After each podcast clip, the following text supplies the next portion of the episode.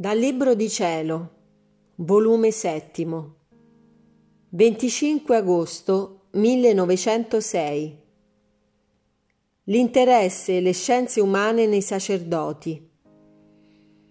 Questa mattina, trovandomi fuori di me stessa, mi pareva di vedere sacerdoti, prelati, intenti all'interesse e alle scienze umane, che al loro stato non è necessario aggiunto uno spirito di ribellione alle autorità superiori a loro.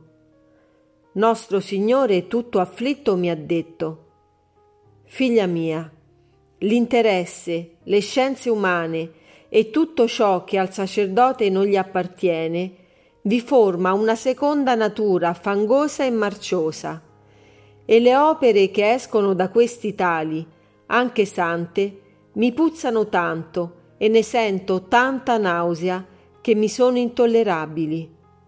Prega e riparami queste offese, che non ne posso più.